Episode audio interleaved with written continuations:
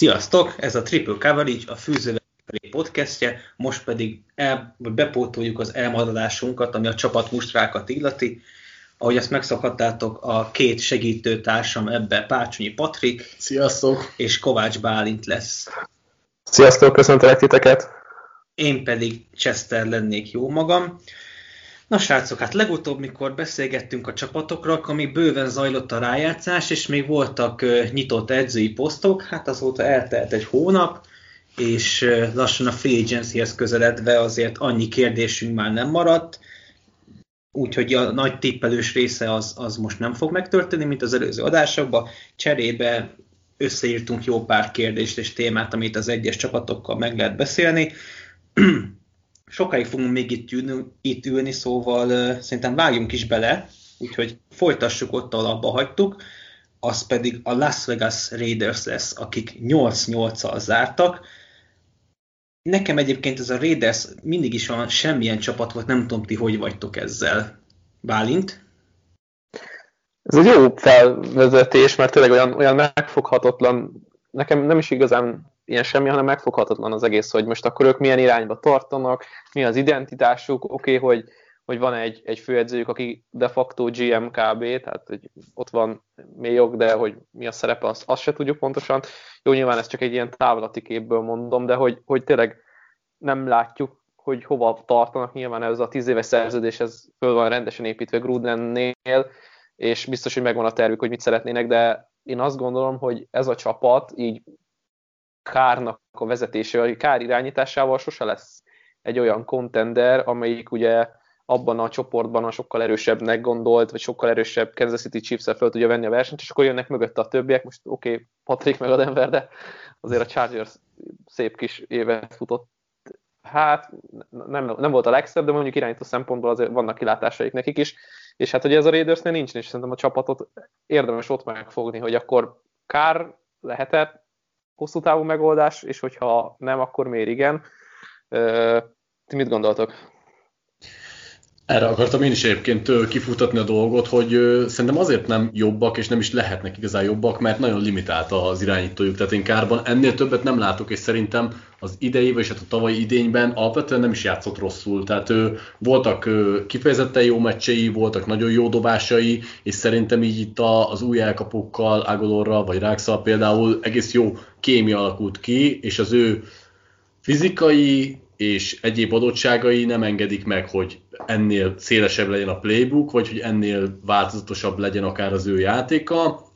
Meg egyébként, ha megnézzük az egész keretet, ö, szerintem erről már beszéltünk, de hogy úgy tulajdonképpen ki az a játékos, vagy kik azok a játékosok, akikre ti azt mondanátok, hogy na basszus, ő ennek a csapatnak a vezére, vagy ő ennek a csapatnak a húzó neve, mert egyszerűen nincsenek ilyenek, tehát ö, nem csak Kán nyilván az irányítónak kéne lenni a legnagyobb névnek, úgymond, de hogy az elkapó fronton is vannak kifejezetten mondjuk kezdő szintű játékosaik, de nincsen elit. Akkor Jacobs egy jó futó, de ő sem azért egy, nem tudom, Delvin Cook vagy Barkley Kariber, akkor a védelemben jó iparosok vannak. És akkor ott van az a támadó faluk, ami amúgy nagyjából egy korrekt szintet elhozott, akiket most így elkezdtek kipakolni a csapatból. Szerintem egy picit erről is beszélhetünk, hogy itt az elmúlt napok történései szerintetek mire vezethetők vissza, vagy mit akar csinálni a Raiders, hogy pont a falembereket kezdte el kipakolni? Chester, ezt hogy látod például? Hogy mit akarnak csinálni? Hát pénzt. Tehát ez így, így egyértelmű, hogy miért pont velük, na az már tényleg egy, egy olyan kérdés, ami, ami megérne pár vita témát, mert igazából a teljesítményükkel sem volt baj. Tehát ez, ez az, ami meglepő, mert oké, okay, hogy Gabe Jackson már nem, nem az a játékos, akinek annó adtak egy, egy hosszú távú szerződést, de például Trent Brown szerintem semmi baj nincsen az ő játékával, ennek ellenére ugye a Raiders tett őt a legjobban fizetett right annó, ennek ellenére mégis őt el akarják cserélni. Mindezt azért, mert hogy halott pénz nélkül el lehet őt küldeni. Nem igazán látom, 11 hogy... milliót spórolna a csapat Trent igen, igen, igen. cserével, ami nem kis összeg igen. az ő kis hát, helyzetüket nézve. Igen, meg az ellenértékre is kíváncsi lennék azért, mert a, ez, ez az összeg azért nem azt mondom, hogy húzós, most hogy olyan, mintha egy franchise teget raknának egy, egy offenzív tekörre, szóval még annyira nem vészes, de hogy az ellenérték mi lehet, meg a másik kérdés meg, hogy mire föl kell ennyit spórolni. Tehát nekem elég egyértelműen tűnik, hogy kár mellett tartanak ki. Ezt felhozhatjuk akár a Mariota plegykák kapcsán, akár azt, hogy mondjuk Wilson vagy Watson iránt akár a Raiders is érdeklődhet. Nem tudom, hogy melyik fog végül megvalósulni. Hát az irányítók szerintem nem fognak megvalósulni, de ettől függetlenül pénz az kellhet nekik, tehát ő, a védelmet is tele tehetik úgymond talán itt most az off-season alatt, és lehet, hát, hogy pont erre készülnek, hogy... költöttek tök feleslegesen a védelemre. Hát igen, de szerintem eddig nem a legnagyobb neveket hozták el általában, hanem egy viszonylag nagy nevet, aki nem a legnagyobb szár volt. Viszont most lehet, hogy rá akarnak repülni a kimondott a nagy sztárokra itt a corner vagy a linebacker piacon. Beszéljünk egy kicsit így magáról a Gruden projektről, mert szerintem ez is témába vág. Ugye egy 10 éves 100 milliós szerződés kapott, amivel a legjobban fizetett edző lett, és ugye nem szokás 10 évre a 10 éves szerződést adni edzőknek. Én alapból úgy gondolom, hogy maga, mint edző, John Gruden nem rossz. Mert ez az offense szerintem jobb, jobb, jobb, mint amit mondjuk, hogyha ránézünk a keretükre, akkor azt vártunk volna. Én egyébként annyira Kárnak a, nem azt mondom, hogy savazásával, de így a kritizálásával én nem értek egyet, mert ez az offense, ez kihozza a maximumot. Itt az a baj, hogy a védelem, védelem az, ami nincs konkrétan. Nem az, hogy gyenge, hanem nincs. És pont, pont ezért érdekes, hogy Gruden, amilyen jól menedzseli az offense olyan szinten nem tud a védelemmel mit kezdeni, mert most is Gus Bradit hozta a védőkoordinátornak. Ki, a, ki az Isten hozza Gus Bradit manapság védőkoordinátornak? Tehát én nem értem. Az érdekes Bár kérdés, szerintem, és abban igazad, hogy talán nem a mm, kár kérdést kell megfogni, szerintem a kettő kéz a kézben jár, hogy egyfelől kárral nem lesznek kontenderek soha, és ez szerintem a tavalyi szezonban bizonyosodott be leginkább, illetve hát az is, hogy ez a tényleg liga hátsó fertájában kullogó védelem, ez semmire nem lesz jó, még arra se, hogy második helyen végezzenek a csoportban 2021-ben, és nem tudom, így projekteket előre temetni, azt azért nagyon necces, bár én, én előre temettem ezt a John Gruden 10 éves projektet, vagy programot, hogy most Gus Bradley meg fog-e bukni, nem tudom teljes biztossággal állítani, de hogy az mindenképpen érdekes kinevezés volt. Viszont, hogyha nem tud feljavulni ez a védelem, és hát én visszatolok arra, hogy azért Corey Littleton a linebacker piac legjobb neve volt, tavaly elhozták őt is, és nem az, hogy nem vált be, de hát semmi nem működött a védelemben.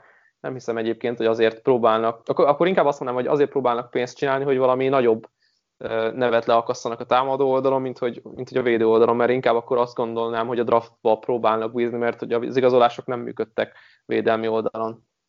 Hát a draft sem működött, hogyha úgy vesszük, mert e, e, igen. sem volt jó, Árnet sem olyan hű, de jó, Ferel azért kezdi már visszatéríteni a belefektetett draftpiket, de összességében nem tudnak ebbe a védelembe egyszerűen sem rendszer szintű, sem tehetséges játékosokat hozni.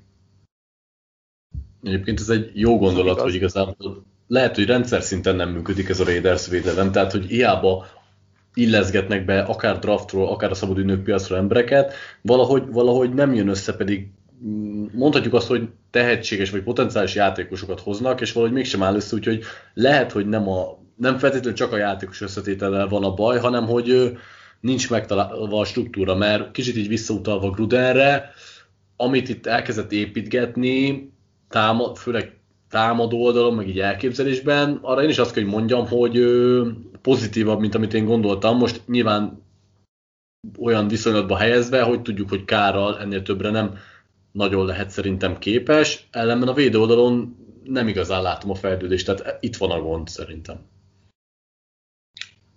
Ha most sorrendbe kéne tenni ennek a csoportnak a, a négy franchise-át, ezt a Raiders-t, ezt, ezt hova tennénk? Mert ugye a mérleg alapján ők most a második legjobb a csoportba. Ez, ez vajon így lehet jövőre is? Hát... Én, én egyébként második, harmadik helyre tenném őket, tehát attól függően, hogy Herbert el a Chargers projekt az, az mennyire tud meglódulni, tehát tudja tartani azt a szintet, amit most csinált, és esetleg ö, sikerül felhúzni mellé a keretet a Hát a neveknek megfelelően, mert az egyértelmű, hogy a Broncos előtt járnak, az egyértelmű, hogy a Chiefs mögött járnak, úgyhogy második, harmadik hely az abszolút reális szerintem a csoportban. Ja, én is azt mondanám, hogy akkor azért harmadik, mert jobban bízom a Chargers fejlődésében, mint a Raiders-ében, és nem azért, mert esetleg rutinra jobbak lennének már, mint Los Angelesben. Denverben meg ugye megbeszéltük az előző adásban is a problémákat, hogy ott a legfontosabb poszton nincsen olyan megoldás sem, mint mondjuk akár a Raidersnél. Igen, az a baj, amíg, amíg én sem látom azt, hogy ez a védelem képes lenne szintlépésre, addig itt, itt csodákat nem kell várni szerintem ettől a Raiders-től. Ezek a 8-8-ok lehetnek így a plafonok, ez rájátszást valószínűleg nem fog érni ebben a konferenciában, de, de arra sem elég, hogy mit tudom én, egy, egy jobb draft picket érjen, vagy, vagy vonzóbbá tegye a csapatot. Meglátjuk, hogy ez, ez jövőre mit hoz.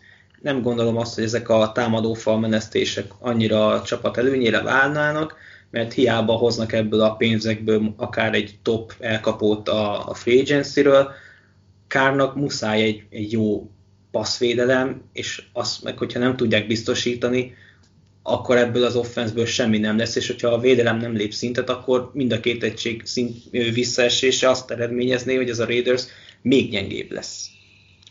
Ez érdekes de. egyébként szerintem, bocsi, hogy még itt közbeállok, hogy, Nyugodtan. hogy jobban, többet veszítenek azzal, hogy Kár előtt nem lesz védelem, mint hogyha hoznának egy top-top elkapót, mert én azt gondolom, hogy Kár nem fog működni egy, egy, egy olyan rendszerben, vagy egy olyan fal mögött, ahol sokkal több nyomást fog kapni, nem fogja tudni kezelni ezt, és ezt láthatjuk is, hogy amikor nyomás alatt van, akkor tehát nem működik körülötte nagyjából sok minden, de, de ez érdekes egyébként, hogy akár mondjuk a drafton mennyire nézelődnének támadó falra, mert ugye most úgy gondoljuk, hogy a maga támadó fal az egy mély, mély idén. Akkor nincs más, akkor ugorjuk az utolsó olyan franchise-ra, aki nem jutott be a rájátszásba, ha jól számolom, igen. Ez pedig a Miami Dolphins lesz, aki, aki kapcsán én szeretnék azért kicsit ilyen filozófikusabb beszélgetést, de kezdjük azzal, és most akkor Patrikhoz fordulok, hogy ővék a Texans 1 per 3-as draft pickje. De mit csinálnál ezzel? Nagyon-nagyon-nagyon jó kérdés. Szerintem a Dolphins helyzet az egyik legérdekesebb a ligában, mivel én nekem meg az lett volna a kérdésem hozzátok, és majd válaszoljátok meg, hogyha visszaadom a szót, hogy tulajdonképpen ez a tavalyi Dolphins szezon, ez egy csalódás, vagy pedig egy hatalmas pozitív meglepetés, mert ugye tőlük azt vártuk, hogy szép lassan elkezdik a rebuildet, lépegetnek, talán már lehet egy, nem tudom, 7-9 körüli szezon, és ehelyett lényegében az utolsó pillanatig majdnem, hogy a rájátszásért voltak harcban. Ö, ugyanakkor nem lett meg a rájátszás, ráadásul tényleg már a kapujában hasaltak el, ráadásul a franchise jövőbe irányítójának kikiáltott Tua szerintem kifejezetten leszerepelt, most nyilván nem kell eltemetni őt, de ettől függetlenül a bemutatkozása az mindenképp csalódás volt, és hát hogy, hogy nem a kiöregedett Fitzpatricknak kellett itt vinnie a sót támadó oldalon, úgyhogy én nehezen tudnám most azt mondani erre a tavalyi Dolphin szezonra, hogy ez, ez egy pozitív dolog, vagy pozitív kicsengési dolog lett a végére, holott igazából azt kéne mondanunk, hogy rengeteg drafttőkéjük van, rengeteg pénzük is van, és már most ott voltak, hogy rájátszásért harcoljanak, akkor ennél ennél többet igazából nem várhattunk volna el tavaly, számomra mégis egy kicsit rossz szájízzel fejezték be a szezont. Na de hogy ö, visszakanyarodjak arra, hogy mit csinálnak azzal a pikkel, ö, azért vannak nagyon nehéz helyzetben, mert hogyha ha egy teljes szezont vagyunk, hogy másfél szezont láttunk volna Tuától, és abban lenne ez a teljesítmény, akkor én azt mondanám, hogy húzzunk egy kubét. Mert, hm. mert egyelőre ez olyan kevés volt Tuától, hogy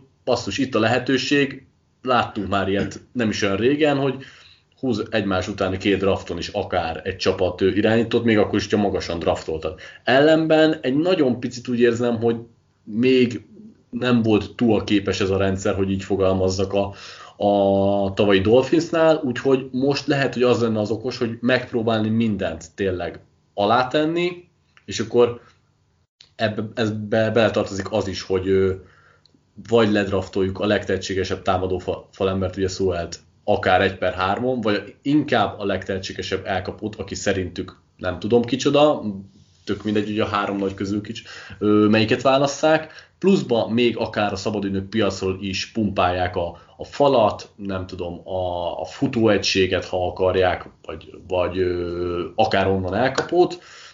Ez, ez azt jelenti, hogy mondjuk hozhatnának három minőségi embert tuálnak, és ha nem sikerül, akkor ez van.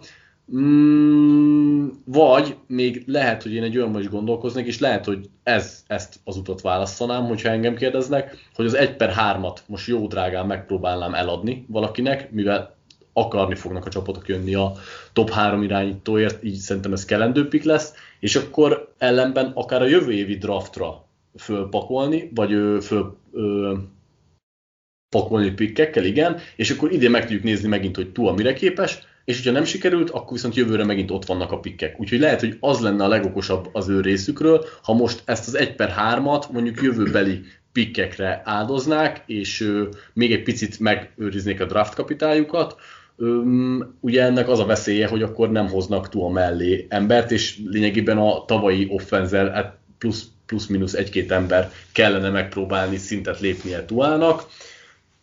Én lehet, hogy ezt választanám, mert akkor azzal nem veszitek olyan sokat, mert akkor meg jövőre húznék egy irányítót esetleg magasabb. Bálint? Hű, uh, ugye itt két komoly keresztkérdést tettetek fel. Az egyik az, hogy Mm, akkor Patrikére megpróbálok válaszolni. Először szerintem nem volt egyébként ez a, a tavalyi Dolphins projekt az akkora csalódás. Az lehet, hogy a, a szájíz a végén az picit hát keserű maradt, mert lemaradtak a rájátszásról, de én azt gondolom, hogy amit tőlük sokan vártak, hogy egységszinten védelem offense, kettő egy special team, ez egy milyen csapat lesz, ez egy sokkal rosszabb csapatnak nézett ki, mint amilyen lett végül mind a mutatott kép, mint pedig a mérleg. Én nem gondolom egyébként, hogy ez egy rossz év lett volna, vagy egy olyan év, amire azt mondták volna a Miami szurkolók is, hogy hát megbántuk, mert, mert ez történt, vagy mert úgy történtek a helyzetek, vagy úgy, úgy történtek a, a, vagy úgy történt a lezárása a szezonnak, ahogy, úgyhogy maximum a szájíz maradhat keserű, de inkább ez egy ilyen, ez egy ilyen, hogy mondjam, pozitív ö, képet adhat a jövőbe, hogy oké, okay, ez a csapat még nem volt kész arra, hogy a rájátszásban, rájátszásban meneteljen, vagy a rájátszásban szerepeljen, de egy pici lépésre vannak attól, hogy ez megtörténjen, és ez egy folyamatos, szisztematikus építkezéssel a következő évben ugye elérhető. A másik, hogy mit csinálhat a Dolphins az 1 per 3-mal, vagy mi a jövőképük, ugye három dolog lehet. Egy, megpróbálnak mindent megmozgatni Dishon Watsonért, ez talán a legtávolabbi, most így, ha gondolkodunk. A kettő, a, húzunk egy irányítót, és akkor elengedjük a TUA projektet, és elcseréljük őt valahol máshol, ahol Mm, adnak érte megfelelő pikket. Három, mindent felteszünk egy lapra, és, és, és egyébként jó Patriknak a gondolatmenete, hogy úgy, hogy nem áldozunk föl mindent a jövőben, mert hogyha mondjuk ö, ö, tegyük föl, hogy nem lesz megint a top 5-ben egy pikjük, és jövőre futnak egy 8-8-at, nem váltotta be a reményeket, és a húznak majd a 20. helyen, akkor ott nagyon nagy a baj, mert nem fognak irányítót tudni ö, draftolni azzal a cetlivel, ami náluk lesz 2000 22-ben. Ugye az óriási nagy baj, mert hogyha van egy olyan irányítód, akivel nem tudsz hosszú távú sikereket elérni, akkor a 20. pikkel meg nem fogsz magadnak választani egy olyat, akit lehetne. És ebből a szempontból most ugye idén ott van a lehetőség, hogy rendben, ott van az 1 per 3, kihúzzuk az irányítónkat, akiről úgy gondoljuk, hogy olyan lesz, mint amit gondoltunk, hogy Tua lett volna, nyilván nem lett az, vagy egyelőre nem lett az, viszont hogyha elmegyünk abba a gondolatirányba, hogy amit Patrik mondott, hogy kicserélünk egy per háromról, és egy olyan csapattal cserélünk, akinek odaadjuk azt a pikket, de jövőre nem lesznek jók, tegyük föl úgy, mint mondjuk a mint mondjuk ugye a Bengals, akik hiába húztak egy, egy irányítót, vagy a Broncos. Igen, tehát jövőre fognak húzni a top 10-be, és jó eséllyel még egy pici felmozgással, vagy befektetett tőkével föl lehet menni egy per háromra, és akkor mit tudom én, ott lesz öt irányító jövőre is, akiket ilyen magasan fogunk emlegetni, Úgyhogy sok, sokféle úton indulhatnak el. Én azt gondolom, hogy ha én lennék, én vakmerő lennék, és uh, húznék egy irányítót, valószínűleg nem így fognak gondolkodni, hanem húznak egy elkapót, és én azt gondolom, hogy az első pikkikkel elkapót kell húzni, vagy kicserélni, és elkapót húzni, és a másik pikkel kell um, támadó falembert választani, úgy, hogy még a free agency is ugye meg kell erősíteni az elkapó pozíciót, mert ez lesz az offense a lényege, hogy tudnak-e levegőbe haladni, mert ha visszagondolunk arra, hogy hogy működött a 2019-es Alabama támadósor, akkor nem azt de valami hasonlót kell elképzelni túl a köré. Sokan most úgy emlegetik a Dolphins, mint egy ilyen példamutató franchise. Ugye ez azzal kezdődött, hogy Chris Greer kinevezték general managernek, és elkezdődött a, először a takarítás, ahol kipataroltak sok nagy fizetésű játékost, utána megtalálták az ideális edzőt Brian Flores személyébe, akinek a munkájára összességében egyébként azért nem lehet panasz, mert amit 2019-ben csinált, az konkrétan a szarból várat, idén szintén túl teljesített ez a csapat, mert senki nem gondolta azt, hogy ebbe a rosterbe benne van 10 győzelem. Mégis én inkább azt gondolom, hogy, hogy az, hogy most itt tart a Dolphins, és ezekről a nem mondom, hogy negatívumokról, de kételkedő dolgokról beszélünk, ez pont, pont azért van, mert, mert Floreszék ezt, ezt el, elcseszték. És itt most Tagovailorára gondolok, mert az, hogy ugye a bye után őt tették be, teljesen érthető abból a szempontból, hogy meg akarták nézni ebbe a fél szezonból, hogy mit tud, és pont azért, amit ti is mondtatok, hogy ha nem ő az ember, ott van a Texansnak a véletlenül magas pikje, ugye akkor azt még nem tudtuk, hogy ez harmadik lesz, amiből akár lehetne egy új irányítót húzni. De az, hogy ez a, ez a rosterből milyen hatást váltott ki, hogy ennyire nem tudott a csapat túl mögébe állni, aki a franchise irányítója. Tehát, hogyha a franchise irányító mögé nem áll be a roster, akkor az, az ott hadott ügy. És az, hogy oké, okay, hogy, egy, hogy a Fitzpatrick... Óriási egy, baj. Fitzpatrick az oké, okay, hogy egy karakteres valaki, egy egyéniség, aki, akinek a mentalitás és az tényleg olyan, hogy sorakoznak fel mögé a csapattársak, de ezt, ezt szerintem Floreszék el, eltaktikázták ezt, ezt az egészet, és most pont maguk alatt vágták a fát ezzel, hogy itt dilemmáznak. Most ez az irányító kérdés is, én, én inkább azt mondom, hogy én újoncot nem hoznék, inkább tényleg a Watson, Watson projektbe megpróbálnék. Hogyha az nem jön össze, akkor meg maradnék Tuánál. És szerintem... De figyelj, hogyha, vagy, bocs, de hogyha ha összejön a Watson projekt, már mint úgy, hogy összejön a csere, és meg tudják szerezni watson az ár nem lesz túl drága, hogy ez a az újjáépülésben lévő, egy, egy projekt közepén lévő csapat, ez elveszti gyakorlatilag azokat az alapköveit, amire építkezett a korábbi években, hogy ugye sok volt a, mind a, a, a pénzük, mind pedig a draftőkéjük.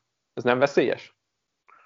Szerintem egyébként nem rejt akkora veszélyt, mert az, hogy a, a Tua helyett lesz egy Watsonod, az mindenképp előrelépés.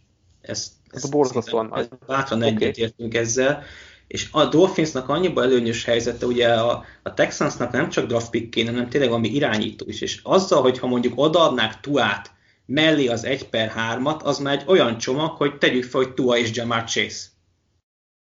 Ahhoz meg annyit azért szerintem nem kéne hozzátenni, hogy mondjuk még az idei elsőt, a jövő évi elsőt, meg még sok Micsoda, mindent. Ez, ez, ez, ez szerinted egy jó pak lenne a Texanshoz?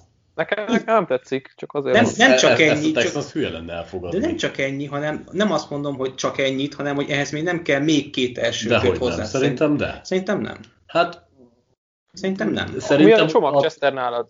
Tua, egy per három, meg és mondjuk még az idő évi első, második?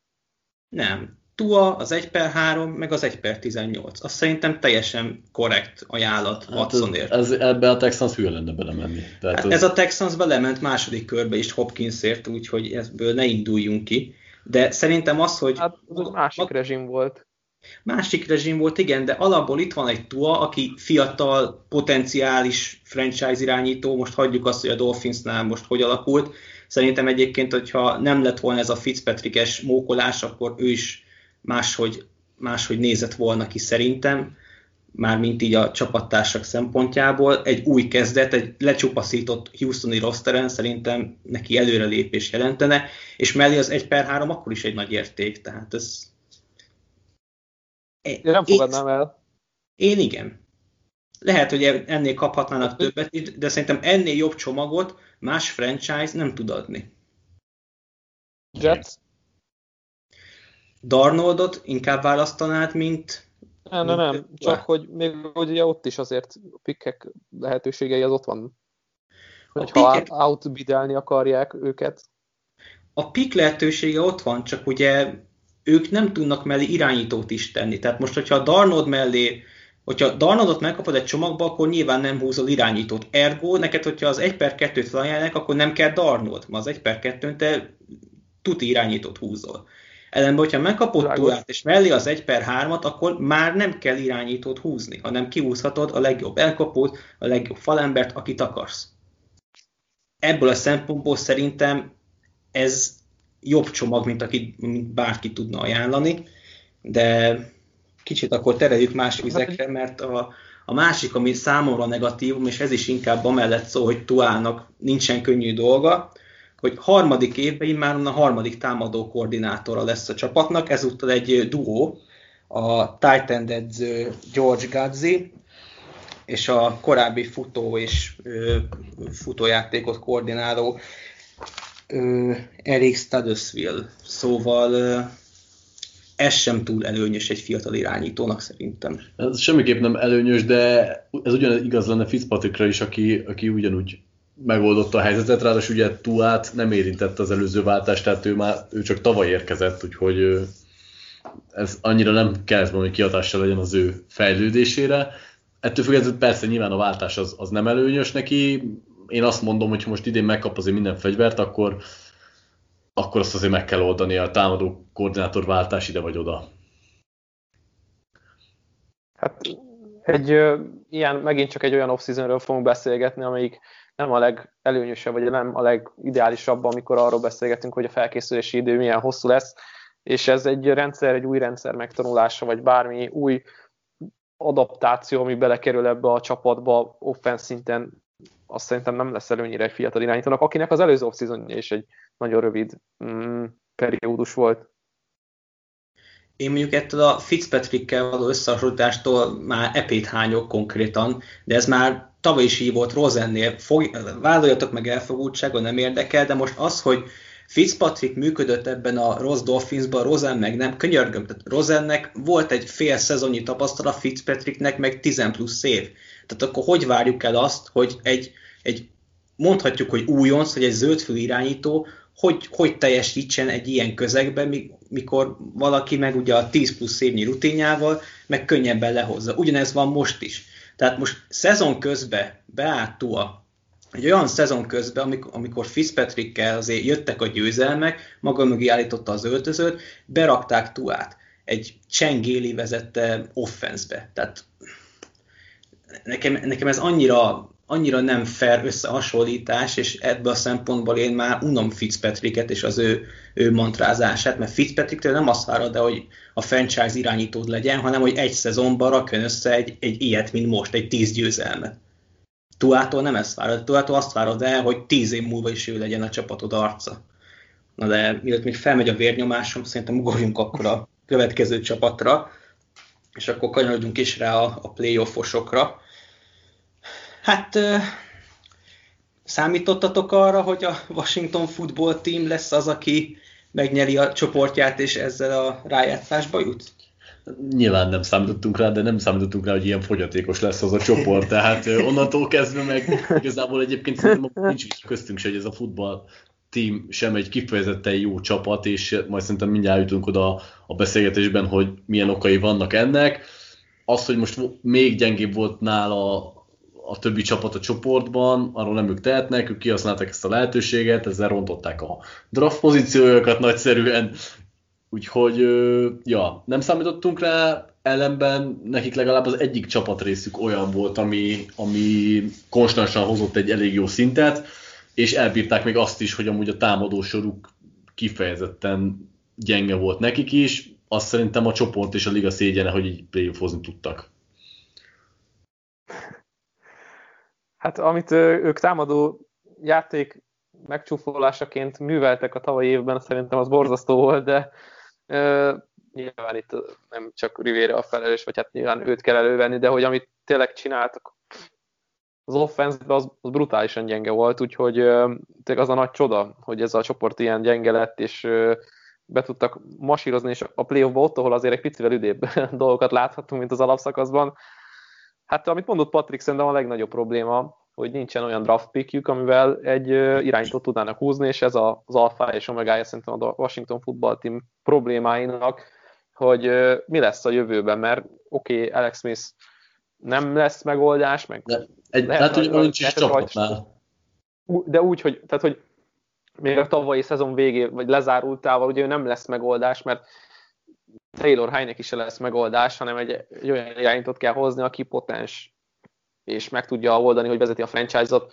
Még Egyébként egyszer egy olyan itt meg bocs, közbeszakítalak, csak hogy nektek mi a véleményetek arról, hogy, hogy kitették Smith, tehát ez mennyire etikus vagy jó fejhúzás volt a csapattól. Most hozzátéve azért abba is gondoljatok bele, hogy nyilvánvalóan azért Smith sem lehetett már úgy tekinteni, hogy akkor ennek az arca lesz ennek a franchise-nak, de mégiscsak azért, hogy visszajött ebből a nagy sérülésből, bevezettek vázi azért a playoffba a csapatot, most oké, okay, persze nem ő volt ennek a, a siker kovácsa, de hogy mégiscsak beállt, és nem féltve a testi épségét, nagyjából próbált letenni mindent az asztalra, hogy ezek után milyen dolog az, hogy, hogy lényegében megvált tőle a csapat? Mit, mit gondolsz erről, Chester? Azt, hogy ez egy üzlet. Tehát Ennyi, ennyi, ennyi, ennyi jó. Oké, okay. nekem is ez a véleményem, csak kíváncsi voltam, hogy szentimentálisokból, ha megvizsgáljuk, akkor mi van. Nem, én azt, azt gondolom, hogy pont amit Bálint is mondott, egy liga utolsó offense miért fizessen 16 milliót egy olyan játékosért, aki, akivel a liga utolsó az offense. Ez De erről szól. Egyébként nem várhatták volna meg, hogy tudnak-e draftolni valakit, mert ha nem, akkor, akkor most ki fogja vezetni az offense Még mindig vissza lehet igazolni egyébként Alex Smith-t, hogyha úgy vesszük. Tehát simán lehet szerintem az ő szempontjából, vagy ha az ő oldalát nézed, akarsz oda menni? Hát figyelj, hogyha máshova nem fog kelleni, ő megjátszani akar, akkor oda megy, ahova hívják. Jó, mehetünk igazából csak... Értek, de... Na, csak annyi, hogy, hogy a, a, mindannyian tudjuk, hogy a multinacionális szektorban dolgozunk, és hogy miről szól egy embernek a, a munkája, és hogyha túl sokba kerül, akkor el kell küldeni. Én azt gondolom, hogy PR szempontból nem volt jó döntés őt kirakni, de ami a pénz, az pénz. És hát ebben a, a vírus helyzetben, meg ugye nyilván egy szűkebb cap space az egy borzasztóan magas összeg, amit tudtak rajta spórolni, és sajnos bármennyire egy csoda történet, hát az élet ilyen, meg kell hozni nehéz döntéseket, és hát ez nekünk így, így szurkolóként, vagy egy más földrészről borzasztóan nehezen megemészhető dolog, de ők szerintem pontosan tudták, hogy hát ez van most, hát ezt meg kell lépni. Pálint említette Rivérát, én őt azért akarom kiemelni, mert uh, ugyebár ez a foci csapat, ez elvesztette nem csak a nevét, hanem konkrétan az identitását, meg mindenét. Tehát ha, ha van, van olyan csapat, amit még az is utál, meg gyűlöl, meg megvet, aki nem néz amerikai focit, az, az a Washington Football Team. Már elég csak a South Park részekre gondolni, ami, ami róluk szólt. Ehhez képest az volt a cél, hogy jöjjön egy olyan vezetőedző, aki képes felhúzni ezt a, a nihilbe, semmibe tartó franchise-t, és adjon neki egy új arcolatot, építsen fel egy új kultúrát, Ebből a szempontból Rivéránál alkalmasabb edző szerintem tavaly nem volt a piacon, és már az első szezonjában szerintem ezt bőven megugrotta. Nem feltétlenül a rájátszás részvételre gondolok, meg ez a 7-9-el, ugyebár Rivérának a Panthers-ös rezsimje ugye hát csúfos véget ér, de szerintem az egy megfáradt kapcsolat volt, mint sem az, hogy Rivérának ennyi elég volt az NFL-ből, és hogy ő már nem való ide. Szerintem abszolút ide való, ez a szezon bizonyította, és ami az ő védelje, a védelem, ami meg liga elit volt. Ezt szerintem nyugodtan mondhatjuk, és azért juthatott el a, a futballtím idáig, mert a védelem az kihúzta őket a, a csávából. Kérdés, hogy ez jövőre mennyire fenntartható szerintetek?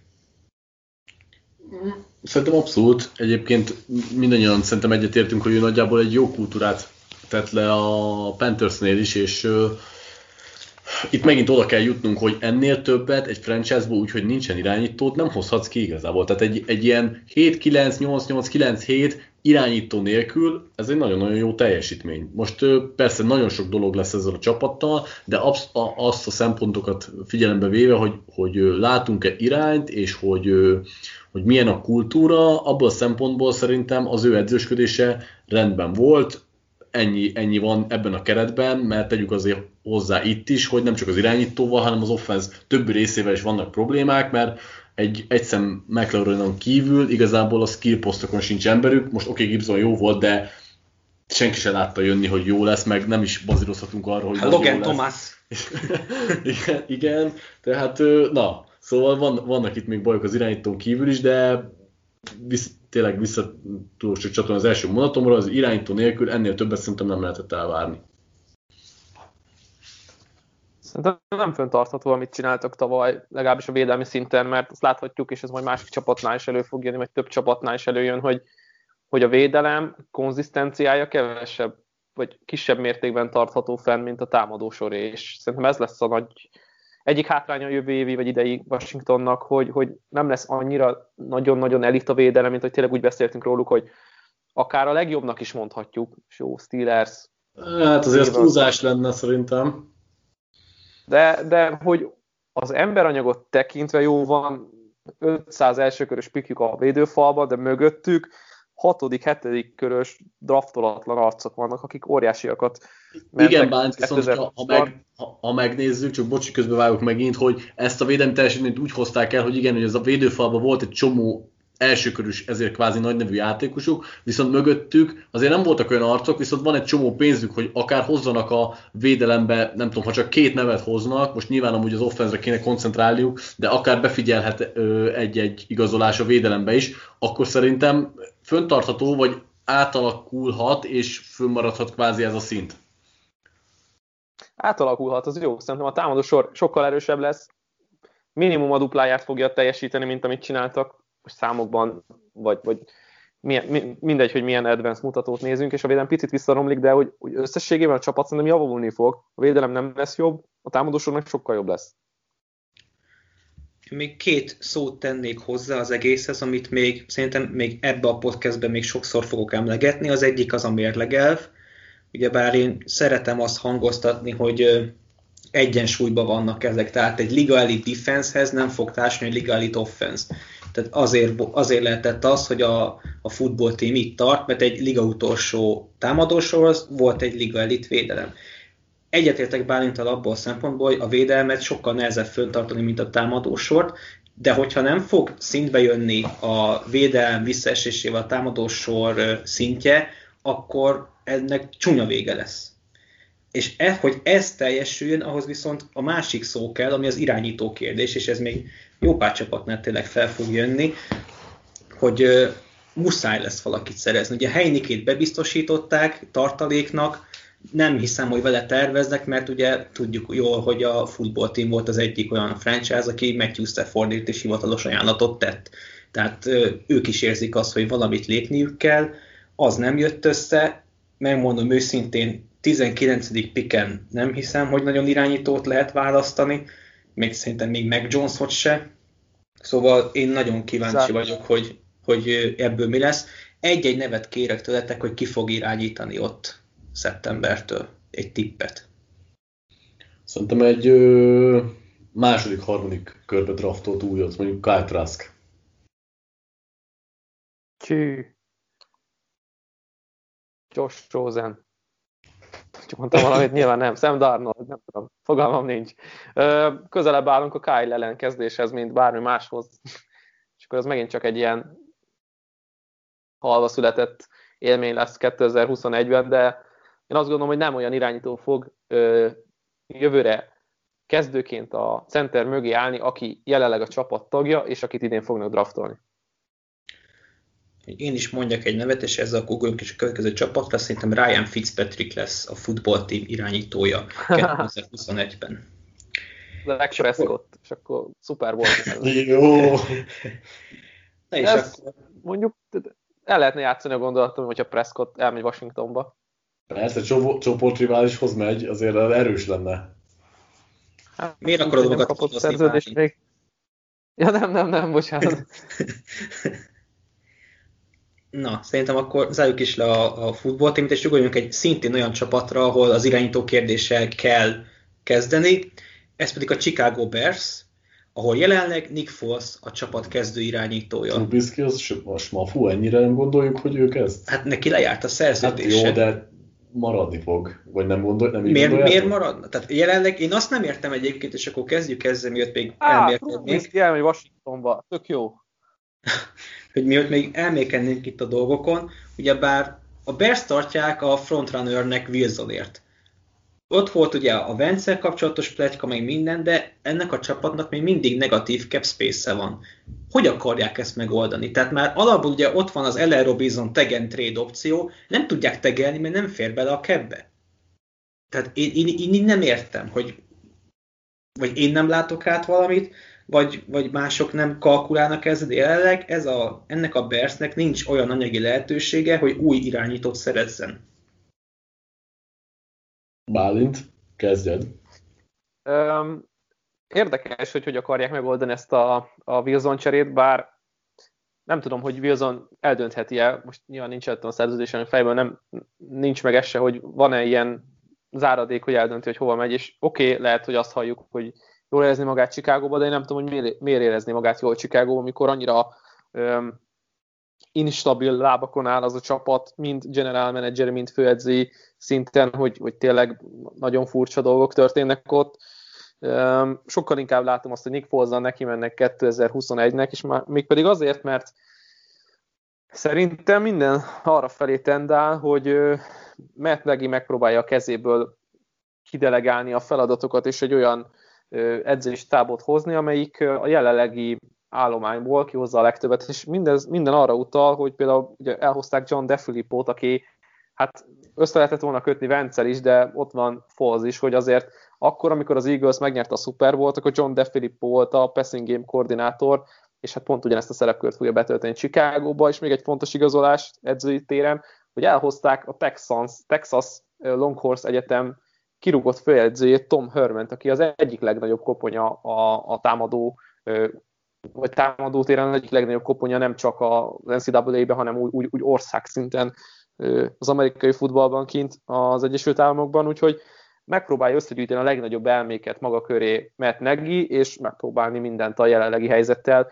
mind anyagilag, mind emberállomány, és az egyikből következik a másik, hogy amilyen anyagi lehetőségeik vannak, olyan lesz az emberállományuk is, tekintve, hogy mondjuk Ellen Robinson nem, biztos, hogy meg fogják tudni tartani, és akkor ott vagyunk, hogy ki lesz az első számú elkapó, vagy hogy akarják megoldani a támadójátékot. Ez az eagles egyébként egész jól sikerült, hogy, hogy nem voltak túl nagy nevek az offense és mégis nyertek egy Super Bowl-t. Érdekes irányba tartanak. Szerintem Folzzal fognak neki menni, és nem lesz más lehetőségük. Gyorsan megnéztem addig, amíg Bálint beszélt, hogy igazából Jimmy Graham kivágásával nyerhetnek 7 milliót, körülbelül az az egyetlen olyan opció, amivel sok pénzt teremtenek. Most vannak itt ilyen kisebb nevek, akikkel még 1-2 milliót beszednek, de hogy olyan nagyon-nagyon sokat nem tudnak itt a cap space-ben növelni, egy jó 10-15-20 milliót talán hozzáadnak, de ez részben már áldozatokkal is jár.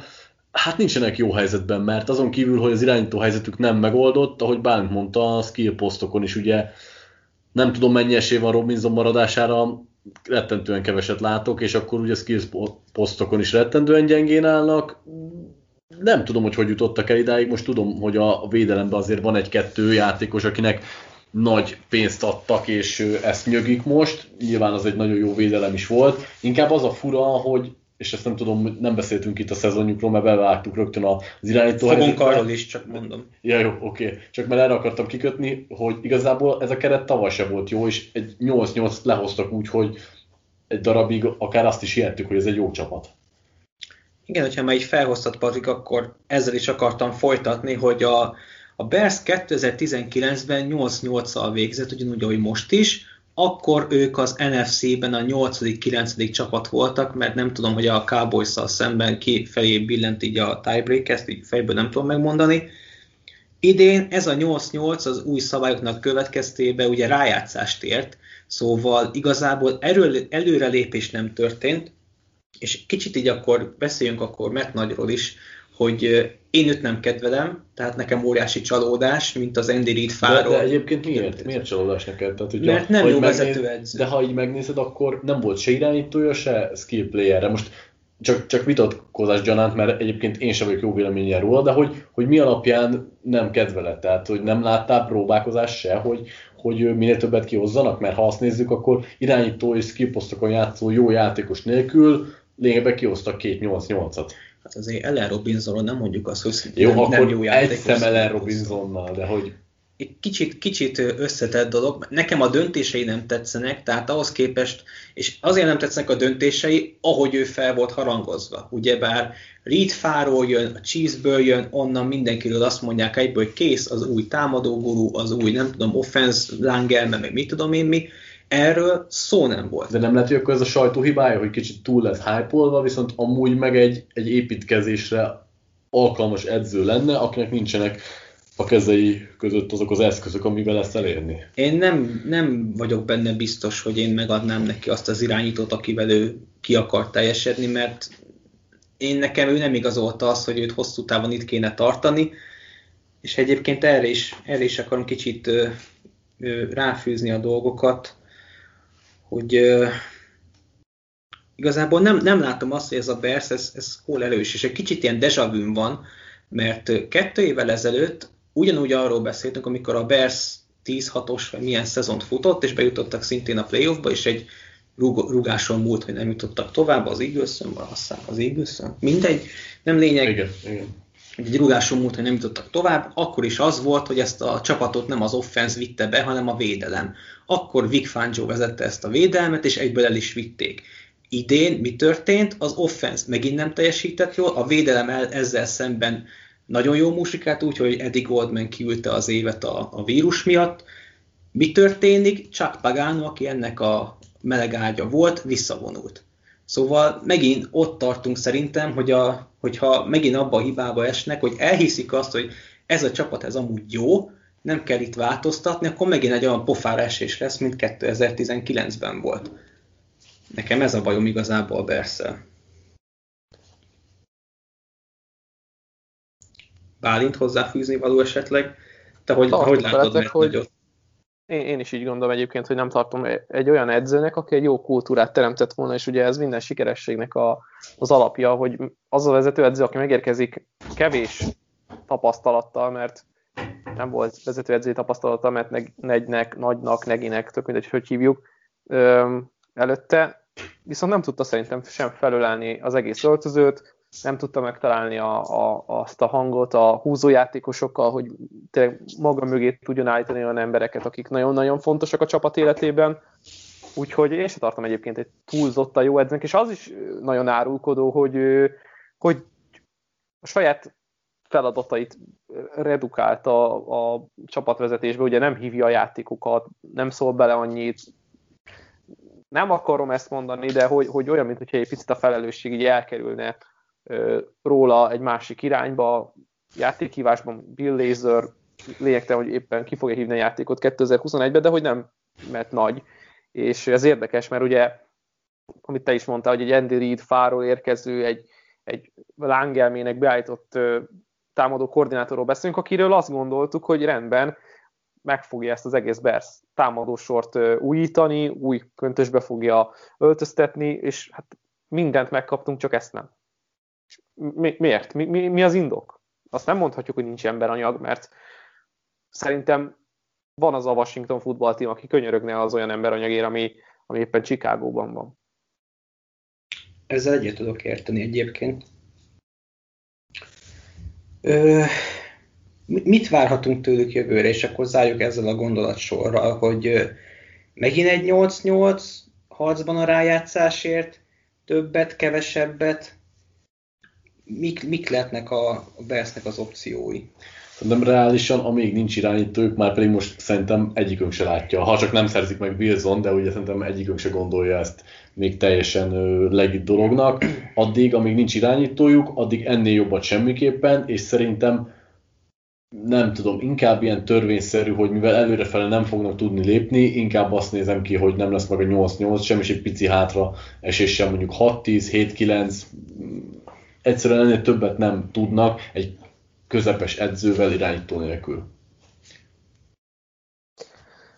Én azt gondolom, hogy az utolsó éve lesz Ryan Pace-nek, mert nagynak és az egész vezetésnek, hogy ezt össze tudják hozni olyan szintre, hogy ez működőképes legyen. A nagy probléma, hogy tényleg nincs olyan, olyan irányítójuk, akikkel, akivel ez működhet. És én azt gondolom, hogy akkor itt, hogyha ez nem lesz egy 10-6, meg egy 9-7, ha esetleg nyilván kibővítik 17 meccsre az alapszakaszt, akkor mindegyikhez adunk hozzá plusz egy győzelmet, de, de ha nem lesz rájátszást érő mérleg, és nem 8-8-ra gondolok, ami egy most mázli volt idén, vagy lehet, hogy nem is mázli, mert hogyha elbuknak még egy meccset, vagy, vagy nem jutnak be a rájátszásba, akkor jobb helyen fognak húzni, tehát most hol mázli, hol nem mázli, akkor itt ki fogják söpörni a házat, és akkor teljesen új alapokra kell helyezni az egészet, és nem látok más irányt. Jó, szerintem akkor evezzünk át egy másik csapathoz, ahol papíron, hozzáteszem papíron nincs irányító kérdés, ez az Indianapolis Colts, akik megszerezték Carson Wentzet, Herceg Ádám Hörinek a legnagyobb bánatára. Nem tudom, ti mennyire fogadtátok ezt a cserét.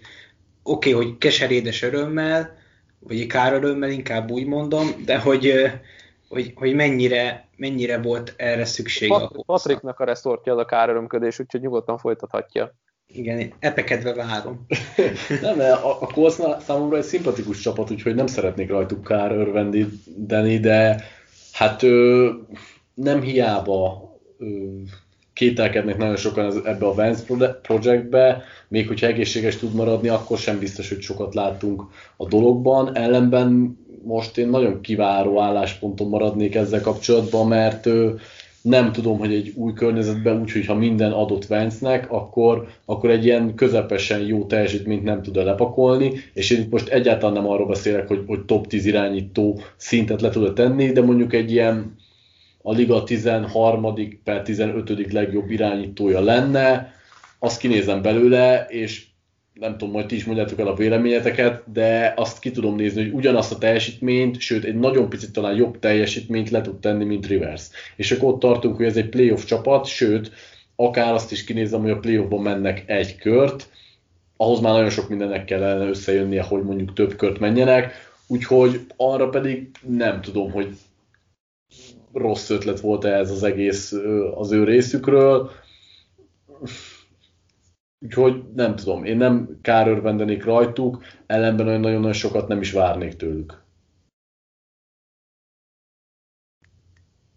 Hát én jó, nagyon szerettem Velencet egyébként, amikor jött ki az egyetemről, ugye ez pont 5 évvel ezelőtt volt, amikor ezt a podcastet felvettük annó, annak idején a 2016-os irányítókat, Hát picit azóta megfordult a világ, és a 2016-os irányítókról máshogy vélekedünk, mint akkor. Um, ettől függetlenül nekem az a nagy dilemmám az Indianapolis colts hogy rendben, de mi, milyen célt fog Vance szolgálni? Mert ha konstans, átlag fölötti, de nem elit teljesítményt hoz, akkor nem lesz esélyed irányító draftolni, mert olyan magasan leszel a pikkekben, hogy 22-23, mint mondjuk most nagyjából, viszont nem fogod elérni a, azt a célt, ami, ami ott van a szemed előtt, de, meg de, a szuper. De hogyha ha Vence egy közepesen jó teljesítményt hoz le, és playoff lesz, meg sokat játszik, akkor nem is lesz körük jövőre, tehát Vence egyértelmű, ja, igen, igen. Leg, legalább két évre számolnak itt, és most nem, nem abban arra bazírozva, hogy esetleg ebből húznak egy piket, szóval ilyen szempontból szerintem ez érthető, tehát ö, igazából ezzel nem adtak Jó, jó, jó, de, de hogy tényleg ő lesz az emberünk, akikvel kihasználjuk azt a lehetőséget, hogy most ugye az ablak nyitva, még ott van ö, ott vannak a játékosok. A támadó fal persze rendben nem úgy néz ki, ahogy kellene kinéznie, de hogy... Hát egy, egy leftekül kivételével egyébként a támadó falon nincsen baj. Most nyilván az, azt azért meg kéne oldani, de ezt a szabadügynök piacon megtehetik, mert rengeteg pénzük van például. Ezt aláírom egyébként, hogy, hogy, hogy ez így működhet, hogy hoznak egy kezdő kaliberű mm, leftekölt, és akkor még ugye ott van Iberfloss, akit hogyha fut még egy ilyen szezont az Indianapolis Coltsnak a védelem, akkor nincs az az Isten, hogy ott tartsák Indianapolisban, hanem kap egy főedzőjást, és ez is furcsa, hogy eddig ezt még nem kapta meg. Lehet vitatkozni, hogy miért nem, nem akart elmenni, szuperbolt akart nyerni, nincs olyan kvalitása, hogy, hogy ezt meg tudja csinálni, de ha őt elviszik, ez a csapat nem lesz olyan, mint, mint most. És ott van egy nagyon erős védelem, egy átlagon felüli támadósor, de mégse érzed azt a azt az egészet magadban, azt a, nincs meg az az érzésed, hogy ez a csapat, ez szuper volt fog nyerni, és nem azért, mert ott van a Chiefs, nem azért, mert ott van a Bills, hanem azért, mert ez a csapat, ebben nincs meg az a tűz, vagy nem érzed azt a tűzt, hogy, hogy ez tényleg lesöpörjön mindenkit az AFC-ben, nem csak az alapszakaszban, hanem a playoffban is. És nekem ez a problémám Vencel, hogy oké, okay, lehet, hogy nem egy egyéves híd, lehet, hogy nem egy két éves híd, de mi van utána? Mi jön, mi jön utána? Mert én, én nem érzem azt, hogy vele lehetne egy, siker, egy úgy sikeres csapat, hogy tényleg Super Bowl nyer. És akkor nagyon nagy a probléma, mert jobb vagy, mint az átlag, de sose fogsz felugrani a felső polcra, viszont a hosszú távú jövőd is ott van, hogy oké, okay, ki fog öregedni melletted a csapat Vencel, nem lesz ugyanaz a, a, az egység, nem lesz ugyanaz a magja a csapatnak, el fognak menni a, a sikeres koordinátorok, segédedzők, és ott állsz, hogy akkor ez egy olyan öt év volt, ami hát jó is, meg rossz is, de mégsem mondod azt, hogy sikeres. Viszont még egy érdekes történet, hogy egyébként mm, odahozták Press Taylor-t ugye a csapathoz, és ugye Frank Rijkaard ő dolgozott annó a Philadelphia Eagles-nél, tehát ők is próbálkoznak ebbe a, a megerősödésbe edzés szinten, hogy oké, okay, próbáljuk mindent megtenni, hogy Vance jól érzi magát, és Press Taylor jól tudta, hogy Vance hogy érzi jól magát. Egyébként senior offensive analyst, vagy valami ilyesmi lesz, a, a, a, vagy már most a pozíciója. Tehát ők is próbálkoznak ezzel a Vance projekttel úgy, hogy oké, okay, all in, nincs más lehetőség. Nekem egyébként úgy tűnik, hogy nem Vance-ben bíznak a balárdék és a vezetőség, hanem az edzői stábban. És ez szerintem egyébként egy tök jó irány, mert uh, Reich, Reichot én nagyon kedvelem, szerintem nagyon jó vezetőedző, Éberfluszról te is mondtad bányat, és nyilván a Cowboys kapcsán is rájöttünk már ennél, de a Coltsnál meg végképp, hogy nagyon érti a dolgát, és hogyha ránézünk a roster igazából tehet, kimondottan sztárok és nagy, nagyon nagy tehetségek nélkül van az, hogy a Coltsról úgy beszélünk, mint egy stabil rájátszás résztvevő. Az offense ugye ott van Quentin Nelson, aki már amint betette a lábát a profiligába, szinte all-pro szinten játszott, volt egy T.Y. Hilton, aki már kicsit kezdett kiszürkülni, és ugye ott volt Rivers még így az offenszből, akik így a nagyobb nevek, meg esetleg még a kokászt. A nagyszerű Moali Coxot kihagytad. Én így bocsánatot kérek, igen, a kosárlabda legenda Moali Coxot. A, védele, a védelemben meg igazából Buckneren kívül nem volt kimondottan sztár, egyedül Leonard volt az, akit draftoltak, ugye? És ugye már itt tartunk a draftnál, hány besült pikje van már Balárnak, ugye? Nagyon sokat cserélt, annó ugye a jets cseréltek hátra, amikor a Jets a hatodik helyről fölt a harmadik helyre, és kaptak cserébe három második kört. De miért, miért, miért mondod, hogy besült pikjei vannak? Ezt tök, tökre nem tudom, vagy nem tudok ezzel menni hát igazából egy rushert nem tud draftolni. Tehát megpróbálkozott ja, Taquan Ruiz-szal, Ben Banaguval, meg volt még egy harmadik, aki most hirtelen nem jut eszembe, azok nem jöttek be. Most lehet mondani azt, hogy vannak ilyen hátsó körös gyémántja, mint Marvel-tel, vagy ugye tavalyról Blackmon, de mondhatjuk akár Leonardot is a második Harry Willis Hát azért mondom, hogy azért vannak, vannak találatai, de akik, akik magasan választottak, hogy az edge borzasztóan hiányzik, és, és a veteránok se tudták hozni ezt a jó passiertetést, az újoncai sem tudták hozni ezt a passiertetést, mégsem mondhatjuk azt, hogy ez a korc, ez, ez gyenge védelem. Tehát azért mondom, hogy itt az edzőkben van nagy bizodalom, és hát kérdés, hogy ez meddig fog tartani, mert ahogy te is mondtad, amikor, hogyha azt mondták volna nekem a szezon végén, hogy a Coltsnak az egyik koordinátorát el fogják vinni vezetőedzőnek, nyakamat tettem volna, hogy az Eberfluss lesz, és nem Sirian, és mégis fordítva történik. De kérdés az, hogy Eberfluss meddig fog tudni maradni. Viszont, hogy Patrik meg azt említette, hogy bár vannak hiányposztok, hogy én is mondtam, sztárok nincsenek, viszont pénz annyi van, hogy ezt könnyen lehet orvosolni. Ti hol, hol kezdenétek? Ezt a, ennek a pénznek az elköltését? Mindent az offenzre tolnátok rá, vagy inkább a defense-re? Hát, hogy hörű is örüljön, mindent az offenzre tolnék rá, az egyértelmű. Tehát ott kezdődik egy leftekült mindenképp kerítenék, és ezt valószínűleg a szabadügynök piacról tenném meg, hogy azért egy már tapasztalt veterán védje Vencet, valamint hát célpontok is kellenének, úgyhogy egy nagyon jó VR-t is elhoznék, ugye ebből elég jó lesz a piac. Az? Micsoda? Ki lenne az a VR? Hát egyébként én valami, valami gyorsabb spitzert hoznék, de most így, így az a baj, hogy a, a nagy Nekem nevek... Galladay van a fejemben. Galladay? Aha. Persze, akár, igen. Főleg az a baj, hogy ugye úgy számolunk, hogy ott van T.I. Hilton, aki, aki akár jó is lehetne, de már egy ideje nem az, úgyhogy mindenképpen Neki is lejár a szerződése. Igen, igen, de szerintem meg, tehát én úgy gondolom, hogy őt azért megtartják valami minimum pénzzel. Ö, hát ugye ott van Pitman, benne lehet valamennyi, de mellé kellene egy a szabadügynök piacról egy játékos, sőt lehet, hogy inkább kettő, meg, meg mondjuk a draftról is hoznék azért embert, és akkor, akkor nézzük meg. A védelembe azért nem húznék, mert ahogy te is mondtad, hogy annak ellenére is rendben vannak, hogy ön kimondottan nagy sztárjuk nincsen. Tehát én azt mondom, hogy most, ha már ilyen agresszív, kvázi mondjuk azt, hogy agresszívak voltak Vencel, akkor legyenek agresszívak és hozzanak mellé a szabadügynök, a rengeteg pénzükből a szabadügynök piacról támadókat. Én biztos, hogy a Peszrást kezdeném, vagy a Peszrás körül nyilván az elkapó mellett. Hát ez lenne a két dolog, jó, hát három a lefteköl, de a háromból kettő lesz piacon, és egyik lesz a, a drafton, és ha, ha, ha ki akarom próbálni magam, akkor inkább hozok egy egy rushert a drafton első körbe, és egy elkapót, meg egy támadó falembert a piacon, mint hogy ugye egy másik felállásban, mert én nem bíznám rá a jelenlegi kolcot Denzel egy rookie baloldali teköllel. Tehát ez, ez nekem nem állna össze így, így a fejemben. Mindenképpen kipróbált embert kell hozni a támadósorba, és akkor így lehet ez maradéktalanul, nyilván idézőjelben sikeres.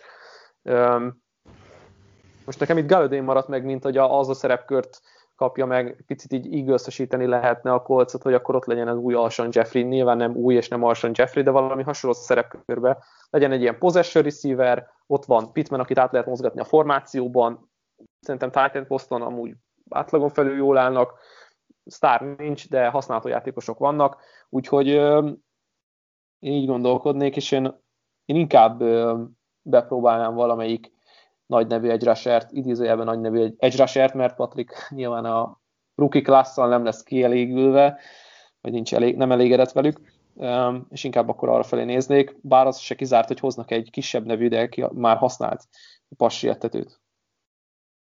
Én is úgy gondolom egyébként, hogy ez a három fontos hiányposzt, én mind háromra hoznék a free agency-ről kimondottan nagy nevet, én elkapónak inkább Juju Smith-Schustert nézném ki, szerintem Vencel jól működnének, ugye elég jól futja a rútokat, jobban, mint szerintem bármelyik szabadügynök elkapó, esetleg Robinsonnal tudná beversenyezni. Olcsóbb is lesz.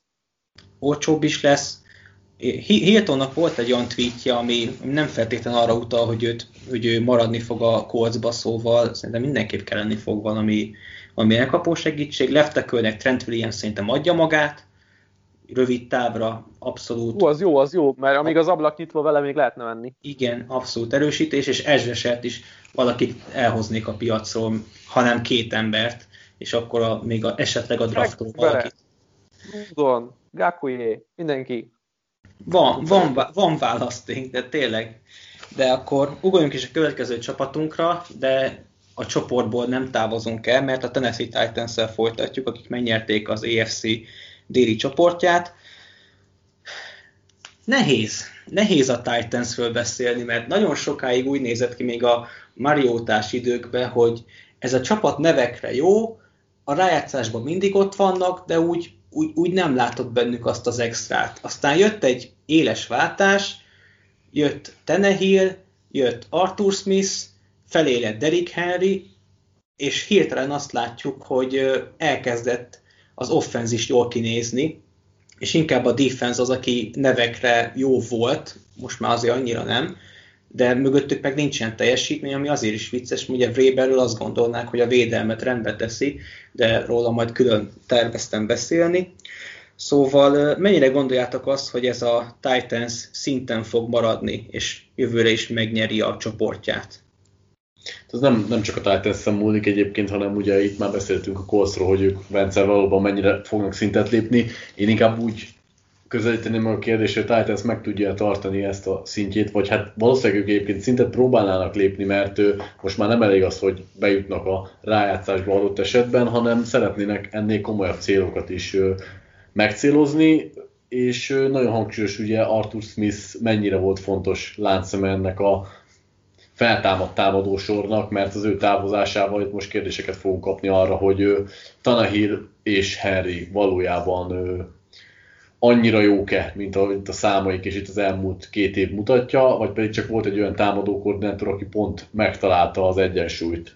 Egy nagyon jó futógépezett, és itt a sokszor play action épülő játék mellett, és szerintem nem mehetünk el anélkül, vagy amellett sem szó nélkül, hogy ugye AJ Brown itt a legfontosabb célpontja a Tanahillnek, ellenben Jonus Smith és Corey Davis is free agent lesz, és hogyha egyikőket se tartják meg, akkor azért nem, nem tudom elképzelni, hogy ne kelljen igazolniuk valakit, mert azért úgy nagyon-nagyon hát nagyon vékony ez az egység, és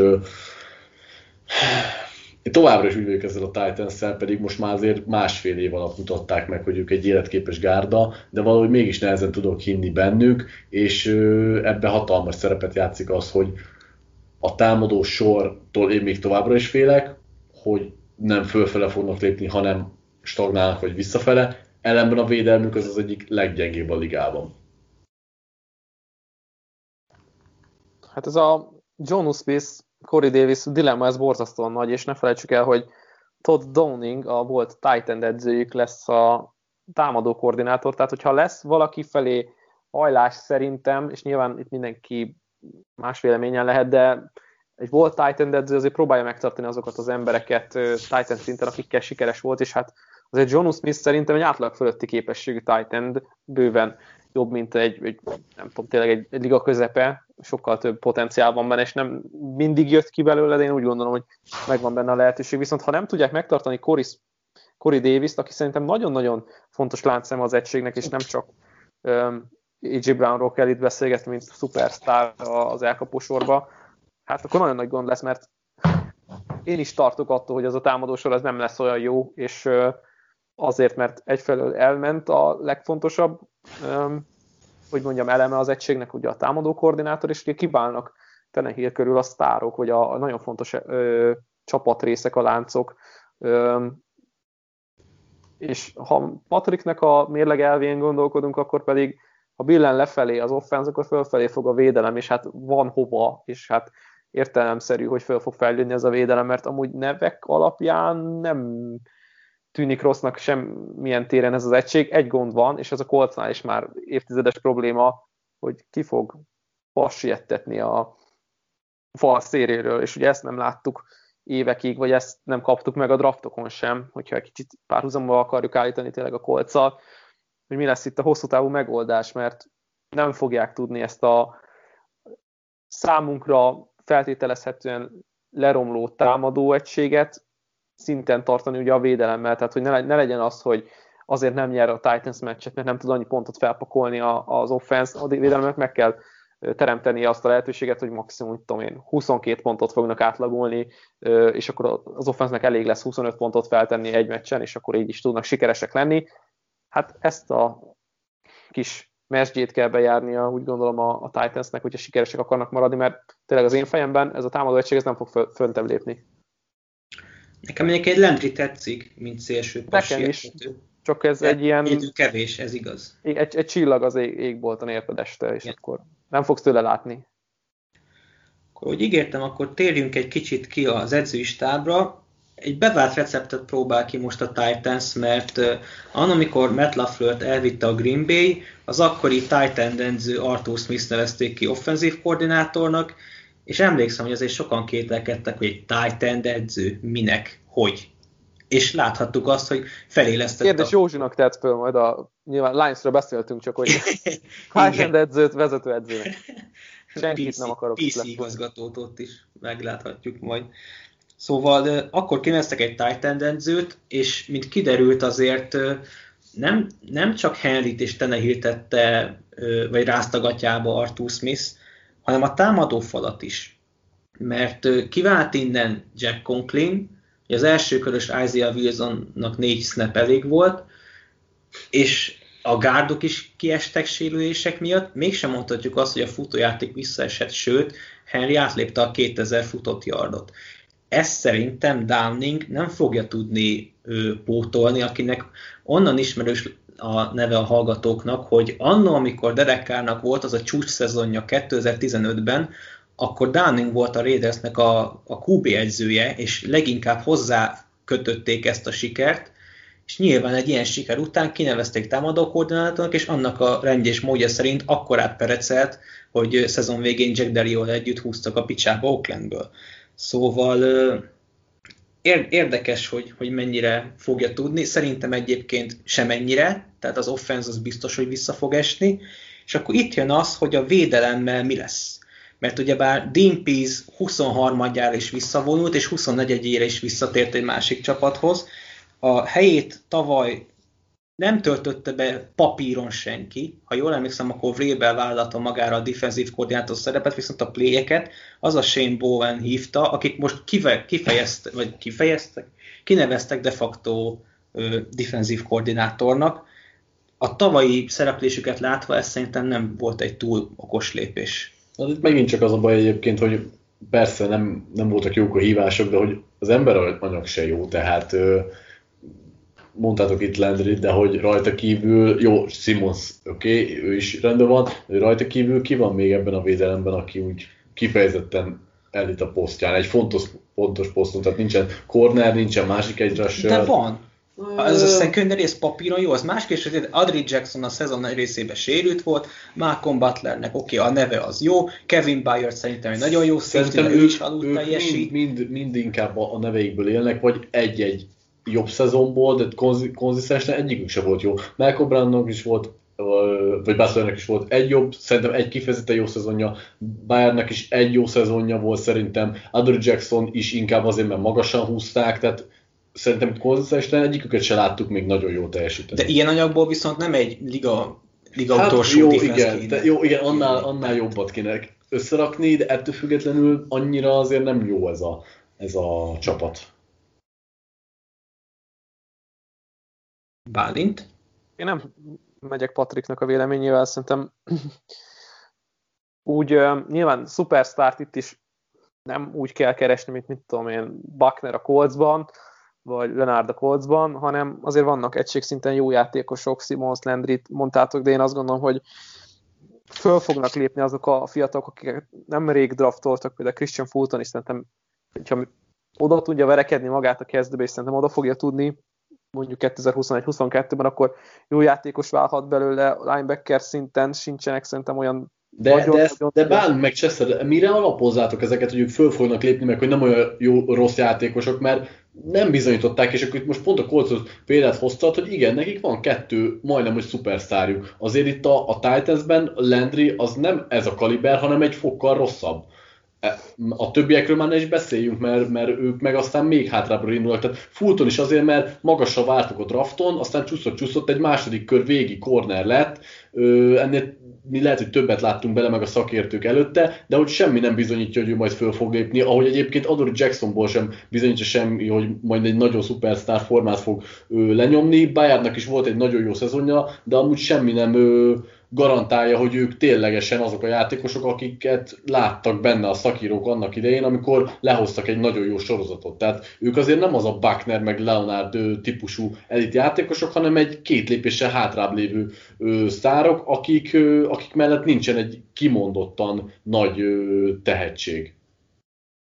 Hát persze, a, akkor lehet azt is megfogni itt, vagy idehozni, hogy akkor mennyire stabil volt az a, az edzői stáb, amelyik mögöttük dolgozott, tehát míg a Coltsnál nagyon stabil volt, addig a Titansnél meg nem látjuk ezt. És ez a szerepkörvállalásokban, kinevezésekben, felelősségkörben ugyanúgy megvan, úgyhogy én azt gondolom, hogy oké, okay, érthető a te gondolatmeneted, és tök jó is, hogy felhoztad, hogy persze itt nem beszélünk Bucknerekről, de ugyanakkor én azt gondolom, hogy ez a stabilitás, amit láthattunk tényleg stratéga szinten, az nincs meg, és nem is beszéltünk ezért szupersztárokról, mert én azt gondolom, hogy egyébként Kevin Bayardnak az az egy szezonja a szupersztár szezon volt, aztán persze jöttek a változások, és nem tudott sem szintet lépni, sem újra ezen a szinten dolgozni, de minden valamiből fakad, és én azt gondolom, hogy itt a védelmi instabilitás, mondom, playcaller szinten a probléma. Én is ezzel egyet tudok érteni, és ezért nem gondolom azt, hogy itt durva fejlődés lesz a védelembe, de akkor tegyünk át egy olyan csapatba, ami Hát nem tudom, hogy mennyire lesz fejlődés, mert mennyire nem. Mielőtt még az nagyon nyilvánvalóan beszélnénk a Seattle Seahawks kapcsán, említsük meg azt a tényt, ami egy kis reményt adott az egyszeri Seahawks szurkolónak, hogy Schottenheimer távozott, és a helyére a Ramsből, ami már alapból egy jó levél, a Ramsből jött Shane Waldron, vagy Waldron offenzív koordinátornak, aki a teljes McVay alatt ott volt a Ramsnél, hol tight edző volt, hol passing game koordinátor, ez papíron nem néz neki rosszul. Ti mit gondoltok erről? És ne említsük még meg azt, a, amiről fogunk beszélni később, és nyilván tudjátok, hogy mi lesz az. Hát alapvetően üdvözlendő, hogy ö, egy filozófiaváltás kezdetét véljük felfedezni. Az a baj, hogy nem merném azt mondani, hogy ténylegesen ebből is látni fogunk valamit, mert azért Kerót is ismerjük, és amíg ő van a gárda élén, addig el tudom képzelni, hogy nem enged úgymond teljes változást itt a playhívások kapcsán. Tudom, hogy ő nem feltétlenül szól bele mindenbe az offense oldalon. Ettől függetlenül én kivárnák, kivárnék azzal, hogy konkrétan ez majd milyen gameplant fog eredményezni. Nekem nagyon fenntartásaim vannak, főleg, hogy a, ez az év is úgy indult, hogy na, itt majd akkor ö, Wilson ö, főzni fog, de aztán nem, nagyon nem ez lett a vége.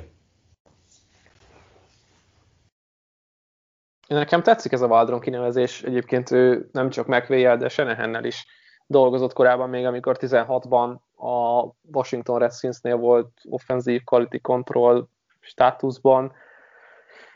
Kérdés számomra, hogy az emberanyag az meccseli azt, amit a korábban Waldron képviselt ugye a Ramsnél, vagy éppen a Redskinsnél, még akkor ugye úgy hívták őket, de akkor maradjunk csak a Ramsnél, hogy működik-e az a filozófiai elképzelés, amit hozni szeretne majd a seattle és hagyja ezt Pete Carroll kibontakozni.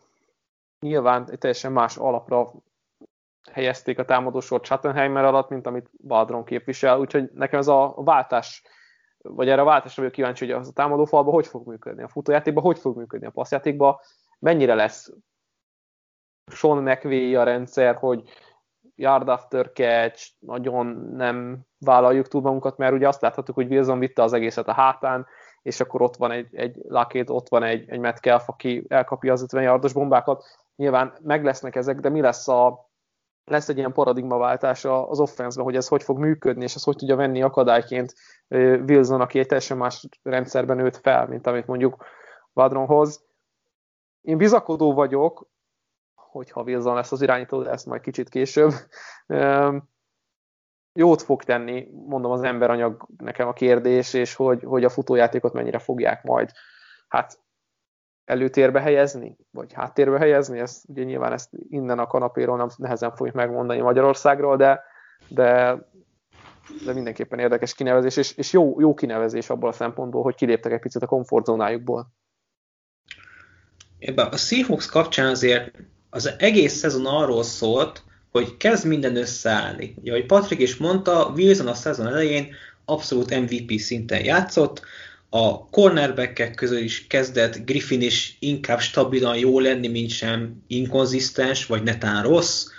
A támadófal is szerintem elkezdett tényleg összeállni, mert Posic visszakerült a center posztjára, ahol eredetileg draftolták, nem is játszott egyébként rosszul, legalábbis a korábbi három évhez képest sokkal jobban teljesített, Jupát is lehozott többé-kevésbé egy egészséges szezont, teljesen jól működött, Dwayne Brown az szokásoknak megfelelően hozta a dolgát, és most ott tartunk, hogy cornerback sincs jelenleg rossz teren szinte, a támadófal, ugye Posic free agent, Brown már 36 vagy 37 éves, Jupáti visszavonult, kezd egy kicsit szétesni a, a kártyavár. És Bízom pedig a Bearsban.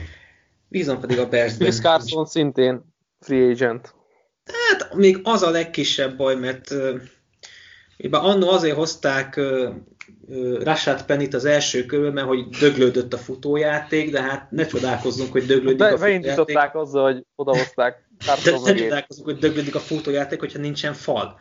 Most volt fal, működött is a futójáték, és láthattuk azt, hogy kvázi nagyon sokan futottak most ott a, abban az offenszben, ugye Carson többször nem volt bevethető, Hyde sem, és a végén már ott tartottunk, hogy az új az DJ Dallasnak kellett beugrania, vagy a, más, vagy a másfél éve csapat nélküli Alex Collinsnak, és, és működött egyébként. Szóval kezdnek szétesni a, a, az elemek, nincsen cap space, alig, alig 5 millióból kell gazdálkodni, és akkor még felütötte a baj a fejét azzal, hogy Wilson bizonytalan a jövőjébe. Ő ma azt mondta, hogy nem kér cserét, de ezek a plegykák, ezek nem hagynak nyugodni. Én nem tudom, ti egyébként mennyit, ha most egy szá, mondjatok egy százalékot, hogy hány százalékot adtok arra, hogy uh, Wilson marad a Seahawksban, Bálint? 69. Én azt mondom, hogy 35. Uh-huh. Nagy esélyt látsz rá, hogy nem fog? Igen. Az merész. Én Szerintem azt mondom, lesz egyébként egy csere, ami így nagyon fel fogja rázni a... Nem is egy, több ilyen mozgás, ami így tényleg azt mondod rá, hogy ezt aztán nem láttad jönni, és ha Wilson cserét látjuk jönni, szerintem olyan helyre fog elkerülni, amit nem látunk jönni. Denver. Örülni Szeretnéd? neki, mi? Nincs ilyen szerencsém sajnos. Hirtelen megint szurkolna a Patrik a csapat. Nem, az a baj, egyébként szerintem olyat nem tudunk mondani, hogy olyan helyre kössünk ki, amit nem látunk jönni, tehát azért látjuk, hogy kik az irányító hiányos csapatok, úgyhogy jó, a Friskót azt nem látjuk jönni, ő, mert csoportriváláshoz nem fog menni valószínűleg, és irányító hiányos csapat, de hogy amúgy szerintem más nem nagyon rázna meg minket. Most, hogyha Watsonról úgy beszélünk, hogy érted a Jets is, meg a Dolphins is, akik húzhatnának maguknak saját újoncot, és mégis beáldoznák, szerintem Wilson is beáldoznák De ugyanúgy. én úgy gondolom Ezt egyébként, akartam hogy kérdezni, mi az ára Wilsonnak? Hát ő se olcsó, maradjunk ennyibe. Tehát ő is alsó hangon két első körnél indul, és ez még csak több. Ne vicceljünk már, hogy csak kettő első kör, ezek olyan nevetséges Három első hogy kör, meg három második, vagy valami hát hasonló. Jamal Adams volt két első kör, nem? Hát Akkor pontosan. nehogy már egy Wilson két első kör, hát Watson és Wilson négy első kör alatt tárgyalás nem indul el. Szerintem. Meg nem, tehát komolyan vehetetlen az a tárgyalás. ami- De nem tudsz négy első kört. Hát akkor meg maradnak a- segükön, tehát nekem én, én, én 90%-ot mondok, hogy Wilson marad a Seahawksnál, egyszerűen nem tudsz összerakni egy olyan csomagot, hogy ez a két ember, és ná- nálam Watsonnál is ez a véleményem, azért marad mind a kettő segén, mert nem tudsz egy olyan csomagot összerakni, amiért egy ilyen kaliberű játékostól megszabadulna, vagy hát amiért megérné akár elgondolkodni a csapatának, még akkor is, hogyha kicsit megromlott mondjuk a viszony, hogy megtörténjen ez a csere, mert egyszerűen a top három asszetei ennek a ligának, és nem fog tudni senki olyan ö, csomagot összerakni, amit akár fontolóra vegyenek. Jogos, tehát nem tudsz annyit fizetni érte, hogy ez megérje. Neked. Az a baj, hogy ez relatív, mert az, hogy szerintünk mit ér, meg szerintünk mit nem ér, mi sok, mi nem sok, az egy dolog. De, de De- most mondom, hogy egy Jamal Adams két első kör. Azért De úgy meg- két első kör, hogy az egyikről tudtad, hogy az első körnek az utolsó harmadába lesz, a másik meg egy, egy évvel későbbi, amit tudjuk rá, hogy nem ér annyit, mint egy Jó. az évi első kör. akkor is, akkor nem tudom, Ramsey is kettő első kör volt, nem? Remzi is, igen. Tehát oké, okay, Ramsey, ő egy, legalább ő egy, tényleg egy prémium corner, tegyük fel, hogy oké, okay, ő megérte a két első kört, összesen hasonlítható ettől függetlenül Wilsonnal, mert mondjuk Ramsey mondjuk mit tudom én, top vagy 20. legértékesebb játékos a ligának, és akkor lehet, hogy sokat mondtam, csak most így hasonlításra mondtam egy számot. Wilson viszont top 3, tehát nem, nem lehet összehasonlítani a kettőt. Nem lehet összehasonlítani, viszont a fizetésük is más. Tehát, hogyha valaki annyira meg akar szabadulni, és egyébként Vance-nél ezt, ezt felejtettem el elmondani, hogy az Eagles akkora üzletet csinált azzal, hogy nem ők fizettek azért valaki elvigye a, a, a fizetését máshova, hogy nekik Ja. ne kelljen fizetni, hogy ez elképesztő, és most, hogyha ab- abba gondolunk bele, hogy itt is a Dolphins lehetne felhozni, hogy Tua meg első köröket adnának érte, az a Seahawksnak, biztos, hogy nem érné meg, mert látjuk azt, hogy az a Seahawks Wilson nélkül ez semmit, nulla. De hogyha ő nem akar ott játszani, akkor semmi értelme ott tartani, mert azt látjuk, hogy a vezetőség, nem is a vezetőség, hanem menjünk az, egyenesen az elnökig, hogy nagyon rövid időn belül adott hosszú távú szerződés Carrollnak is, és Schneidernek is. Tehát a bizalom feléjük De, megvan. de Wilson miért akarna a Dolphinsba jobban játszani, mint a Seahawksba? Tehát a, ez, a, ez a csapat... Ezt tőle kell megkérdezni, mert valamiért ő mondja azt, hogy ő nem érzi azt, hogy bevonnák Oké, a okay, de, ez nem, de ez nem meg azt jelenti, hogy a Dolphinsnál szeretne játszani. Nem azt jelenti, én nem mondtam, hogy azt Hát oké, okay, csak, szeretne. csak most lehet, hogy tudunk két csapatot mondani. Ő egyébként azt mondta, hogy a Bears-be szeret, de miért akarna a Bears-be játszani? De Tehát én tehát ez- nem tudom megfejteni ezeket a híreket, hogy honnan jönnek, tehát az, hogy, hogy Wilson a, a Bearsbe szeretne menni, az számomra megfoghatatlan egy dolog. Ö, most Jó, most én is szeretném, hogyha Jennifer Lawrence ráülne a számra, de tudjuk jó, hogy nem fog megtörténni, mert én fogok az övére ráülni. Szóval van, vannak, vannak ilyen dolgok. Tehát azt, hogy Wilson is mondta, hogy a Saintsbe szívesen játszál, persze, ki nem. De hát ez nem így működik. Hát, na, mindegy, csak arra akartam ezt a gondolatomat egyébként levezetni, hogy, hogy igazából ez egy 12-4-es csapat. 12-4 lett, ugye? Vagy Igen. 11 Tehát 12-4-es csapat, oké, okay, ennek 70%-et mondjuk Wilson hozta. De, de már hogy- 5 éve. De, értem, de hogy, hogy ő nem, tehát egy olyan csapat tudna maximum egyébként egy kiinduló ajánlatot adni, akik mondjuk, nem tudom, top 10-be húznak. Nem hiszem, hogy szívesebben menne oda. De egyébként pont, pont ez a lényege annak, hogy miért menne el innen, mikor ő az, aki miatt itt tart a csapat. Tehát ne, nem, nem arról van szó, hogy ez a Seahawks, a Legion of Boom meg az Atom Defense óta nem tudjuk azt mondani, hogy ennek a Seahawksnak voltak erős csapatrészei. A védeleme azóta sose volt erős, sose hoztak sztárokat, azt a támadófal nem volt, elkapók, most, van, most, Most van vannak kb. a leg, viszonylag- de most igen. vannak a legjobb elkapói, mikor hol volt az elmúlt öt év? Jó, de és a most már Seahawks mégis ott volt, hogy folyamatos playoff contender, és Wilson miatt. Tehát igazából semmi nem mondja azt, hogy Wilsonnak itt kéne maradnia, mert ez a Seahawks miatta jó csapat. Nem azért ne, hogy alapból jó csapat, szerintem.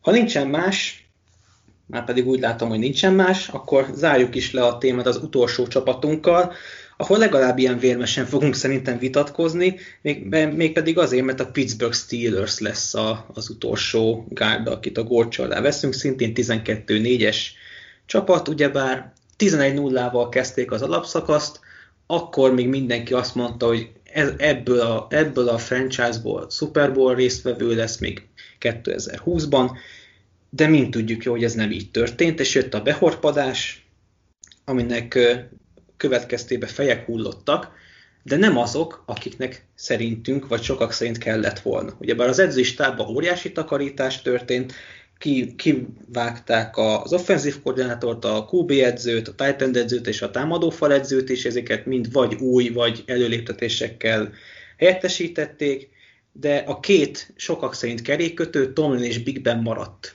Szerintetek ez, ez hova vezet? Hát szerintem beszéljünk először Big Benről, mert ugye ő jobban, szerintem jobban meghatározza jelenleg a, a Pittsburghnek a közeljövőjét.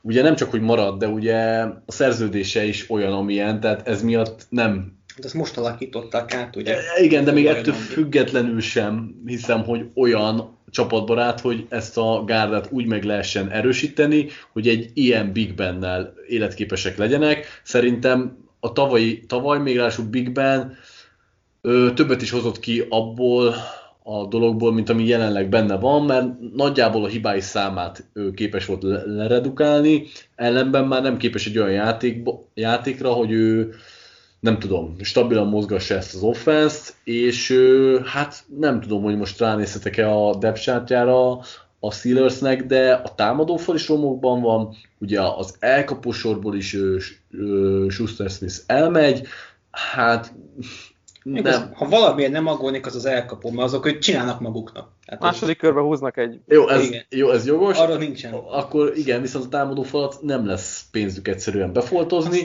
A védelem meg egyszerűen tényleg egy, egy olyan 11 0 produkált, és ez ugye nagy részben a védelemnek volt köszönhető, ami biztos, hogy megismételhetetlen. Annyi pontosítás talán, hogy a, ha a kerékkötőkről van szó, és nem tudjuk, hogy ő az-e, de Matt Canada ugye QB edzőből lett támadó koordinátor, és hogy volt az a fura háromszög Randy Fichtner, Ben Ratlisberger és Matt Canada között, és abból a háromból csak kettő volt egy oldalon, tehát ketten értettek egymással, ketten értették meg egymást, és úgy tűnik, hogy akkor aki távozott, ő volt a, a a nem megértett fél, a, vagy nem megértett harmad a háromszögből, és Ficknert ugye kirúgták, maradt Big Ben és Canada, és szerintem ők azok, vagy hát hogy mondjam, ők furták, nyilván ilyet nem mondhatok, de hogy va- valahogy miattuk kellett mennie Ficknernek, és ezért nem volt egyetértés a támadósorban, és sok meccsen azt lehetett érezni, hogy Big Ben hívja a játékot.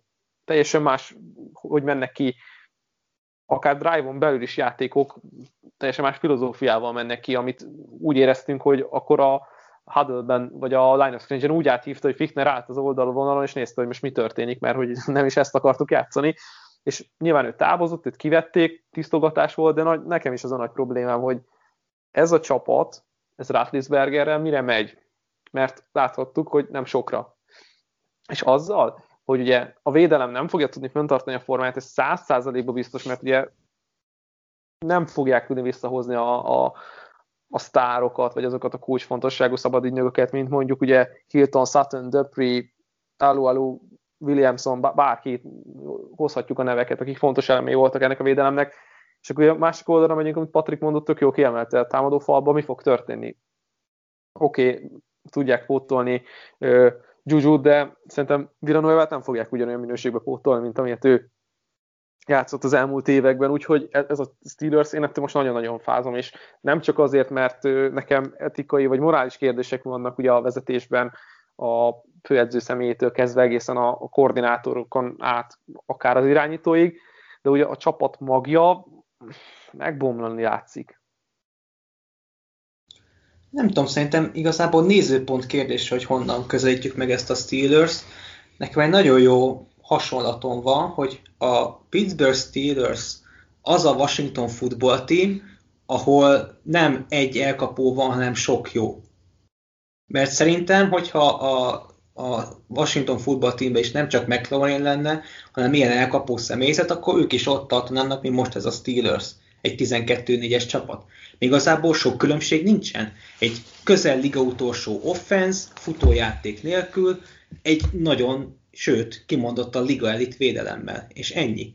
A másik kérdés a megközelítés kapcsán meg az, hogy tavaly láthattuk az, milyen az, hogyha a Rotlisberger nincsen. Tehát ennél is rosszabb. Tehát az, ezt az offense még alul lehet múlni, ezt úgy lehet alul mondani, ha még Rotlisberger sem játszik. Szóval ebből a szempontból azt meg tudom érteni, hogy őt nem engedték el, mert azt a nihilli semmilyen szart nem hát akarják miért, miért nem próbálnak szerezni egy irányítót? De kit? Darnoldot de mindenki Darnoldal jön, de én, én is kedvelem Darnoldot, meg én is úgy gondolom, hogy a potenciál miatt hát ő nem mondom, hogy bele izé szuper volt nyernének, hanem hogy megpróbálkoznak Darnoldal. Nem tudom. Nem tudom, hogy ez... Mi a perspektíva Rattisbergerben? Mert láthatjuk, hogy oké, okay, nem egy, egy hulladék bármi, amit csináltak 2019-ben, de nem, nem fogja őket magasra repíteni, és ez volt a problémája 2020-as Steelersnek is. Nem fogja, de, de lehet, hogy a steelers meg úgy gondolják, hogy oké, okay, magasban nem fog repíteni, de ők nem akarnak a mélybe zuhanni. Valahol ezt is meg lehet érteni. M- még nem, de aztán szerintem hogy egy borzasztó nagy összeomlás lesz egy hosszú távon, vagy hát öt éven belül. Egy, egyszer, egyszer vissza fog vonulni, az biztos, és akkor jön majd a, a Nihil, de úgy tűnik, hogy ezt még nem most akarják ö, meg, meg, megnézni, meg előrehozni, hanem inkább jövőre. Én ezt egyébként őket nem tudom hibáztatni. Most mondhatjuk azt, hogy vele nem lesz Super Bowl, meg ilyenek, de most könyörgöm, tudunk kb. 5 irányítót mondani, aki azt mondott, hogy ő Super Bowl-ba tud vinni egy csapatot. 5. 32 franchise van. Szóval mindenkinek nem fog jutni olyan irányító, akivel Super Bowl tud nyerni, vagy Super Bowl-ba tud jutni. Ezt kompenzálni kell másokkal. Én is úgy gondolom, ez a védelem ez jövőre nem fog ilyen jól teljesíteni, viszont itt drasztikus visszaesés nem számítok, mert igazából így a fontosabb posztokon most alu nem lesz, jó, most elmegy a Nostakön, na bum, nem, nem fog dugába dőlni az egész, és igazából két slot corner az, akinek a szerződése lejár, a, több, a többi játékos a tavalyi branchból marad. Max Akkor Highsmith ugye... megoldja Daprinak a szerepét. Igen, de azt akartam még, hogy Daprinek lesz ugye lejáró szerződése, de hát Highsmith megoldja, és amíg ott van a Hayward Tweet Watt 3-as, addig szerintem nem kell attól félni, hogy itt a passz sértetés az bedől.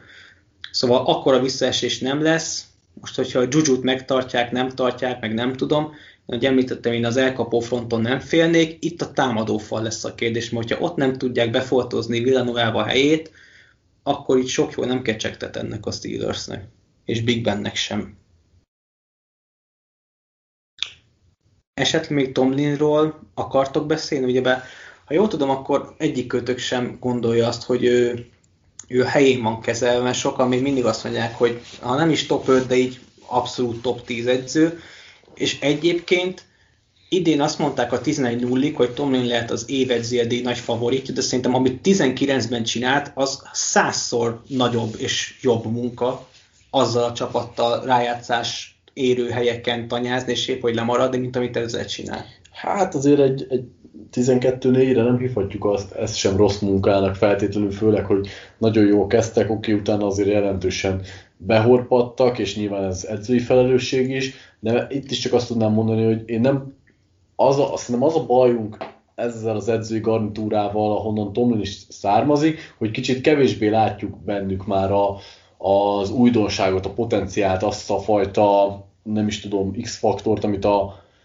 Shanahan meg a McVay ezekben az új típusú ö, edzőkben láttunk, és ezek miatt egy kicsit már azt akarjuk, hogy cseréljük le őket, holott azért Tomlin, meg egyébként talán is ide sorolható, még azért egy, egy rettentően jó tanár, úgymond, és szükség van ilyen típusú edzőkre is, hogy egy-egy rostert úgy egyben tartsanak. Most oké, okay, volt itt is azért egy Bell meg egy Antonio Brown ügy, de ettől függetlenül nagyjából föl tud építeni egy rostert úgy, hogy az, az kinézzen irányító nélkül is egy playoff csapatnak. Nem jövünk tőle izgalomba, és jövök egyáltalán Tomlintól izgalomba, ettől függetlenül még nem gondolom azt, hogy olyan nagyon nagy teher lenne a Steelers hátán. Annyi még hozzáfűzni, hogy, hogy szerintem tehát kezd, kezdenek kibukni ezek a problémák, és ezt láthattuk 2020-ban, hogy tehát nincs egyetértés vezetőedző és a legfontosabb koordinátorod között, aki a támadó koordinátor, az nagy probléma, és jó kérdés, hogy, hogy mennyire tud Tomlin megújulni, és erre lesz szerintem jó példa 2021, hogy akkor most meg tud-e újulni, vagy nem tud megújulni, és akkor most lefelé tart az a franchise, vagy, vagy, vagy legrosszabb esetben is csak stagnál. Jó, szerintem eleget beszéltünk a Steelersről, így mindenkiről, hogy látom, ezt se úsztuk meg rövid adásidővel ezt a podcastet sem, de én nagyon élveztem, remélem, hogy ti is, és főleg remélem, hogy a hallgatók is. Ha tetszett nektek az adás, akkor nyugodtan lájkoljátok, akár Facebookon, akár a cikk alatt. Ha valamivel egyetértetek, nem értetek egyet, jöhetnek a kommentek, el fogjuk őket olvasni, és reagálni fogunk rájuk. Nem kell sokat várni arra, hogy befejezzük ezt a csapatmustrát. Ha jól rémik, akkor uh-huh. más, másnap már halljá, halljátok is a, a befejező nyolcast.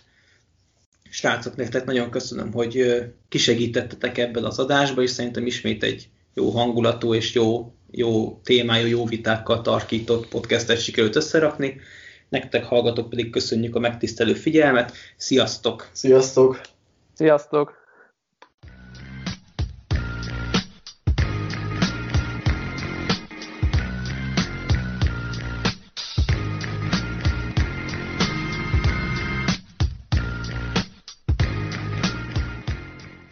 Ha más podcastekre is kíváncsi vagy, hallgassd meg a Béton műsor ajánlóját.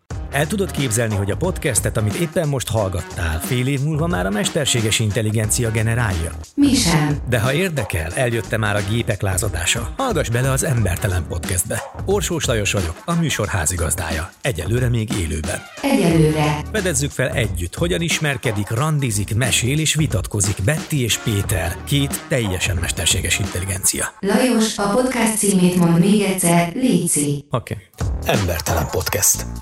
Ez a műsor a Béton közösség tagja.